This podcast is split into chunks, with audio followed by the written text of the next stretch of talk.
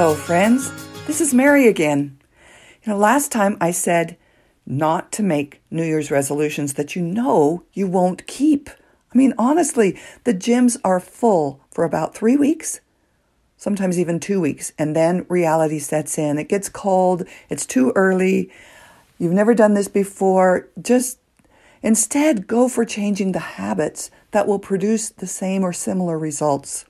For instance, don't set a New Year's resolution to lose weight. Instead, change some of your health habits, like eat better, exercise more, and just do it a little bit at a time. There is power in five minutes or one mouthful of food. Does that even that feel impossible? Well, you came to the right place. I have some personally tested suggestions for you. Here are the next steps. Number one, you need to believe that it's possible to achieve this thing and see it happening. We'll probably talk a little bit more about seeing it happening. So, what do you want your life to look like when this is achieved? If, if health is your goal, focus on what your body will look like, how you'll feel when the goal is achieved.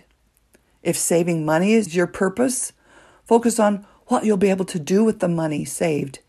Maybe you'll go on a cruise, or how good it will feel to be able to retire someday and be at peace, not have to work, and give back to the community without needing to worry about making a living. Number two, get excited about whatever it is. Make it worth stretching for, and yet make it possible. If you're not excited, why on earth do you want to do this thing? Is it your goal or someone else's? How can you make it your goal? If you know it's something you should be doing or you want to be doing, but you're not really excited about it right now, you might need to change to a different goal. Change to a different desired outcome. Or you might want to choose to be interested.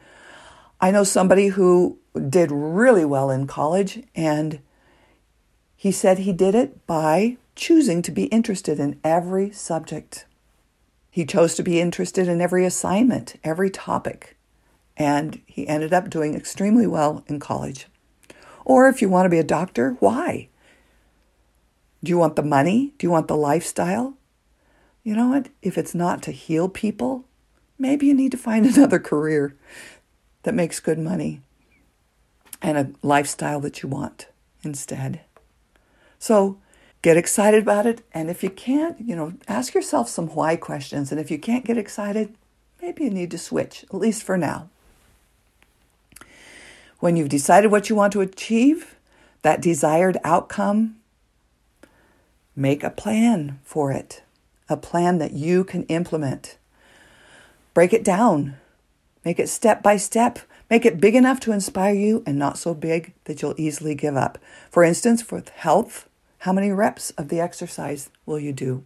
What will you eat? And like I said before, break it down to something really small. Can I exercise for five minutes?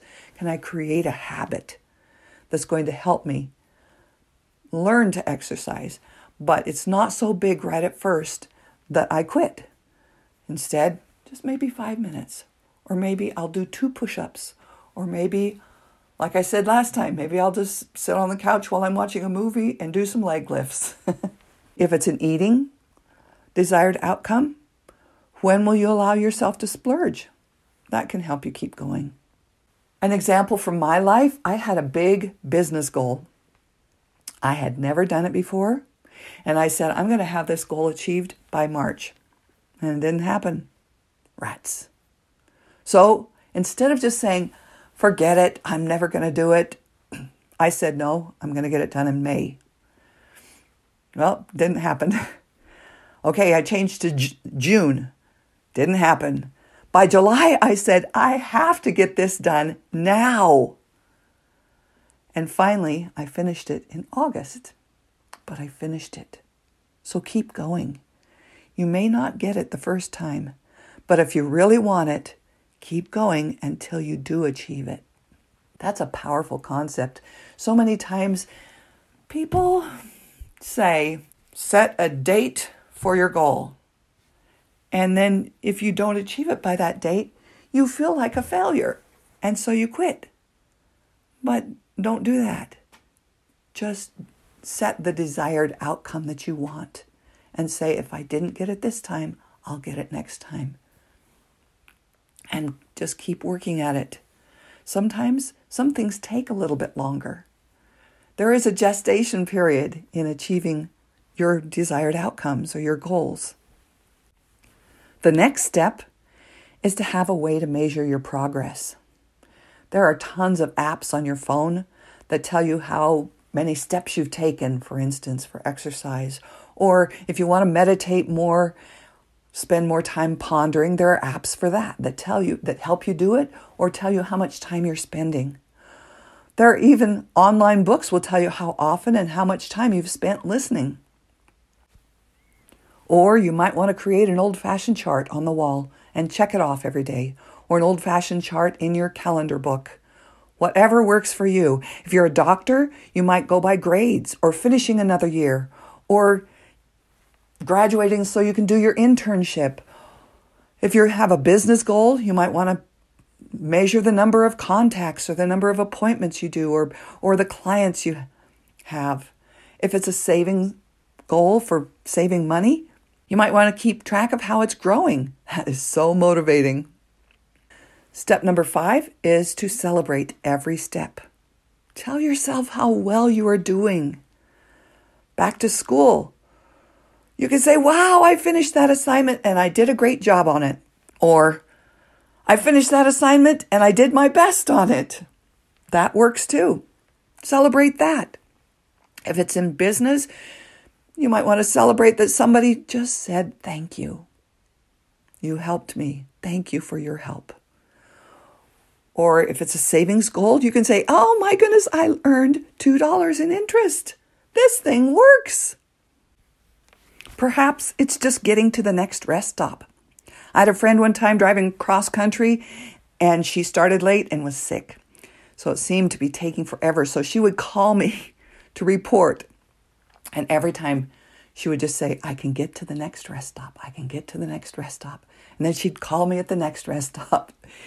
And it was a way to, to it helped her get to where she wanted to go. So, in summary, start with a desired outcome that you believe is possible or want to make possible, something that you will stick with until it can become a habit. Make sure it's something that you are excited about. And that's number two. Make sure you can get excited about it. If you're not, switch to something else. Number three, make a plan. Break it down into the smallest parts. Can I hook it to something that I'm already doing? Here's something that I did. I wanted to be more grateful. So every time I walked up the stairs, I decided to smile and tell myself one thing I was grateful for. And I've been doing that for quite a while. I still do it. Number four, figure out how you will measure your progress if it's something that needs to be measured. If you're techie, then get an app. Uh, if you're not, or just want to do something different, put a chart on the wall or in your calendar book. Outside indicators like watching your savings growing are also great things, or like grades in school. Or do you need a friend to report to? Number five, celebrate the wins. Large or small, just do it. Let me know how you're doing. I would love to hear from you. Until next time, this is Mary.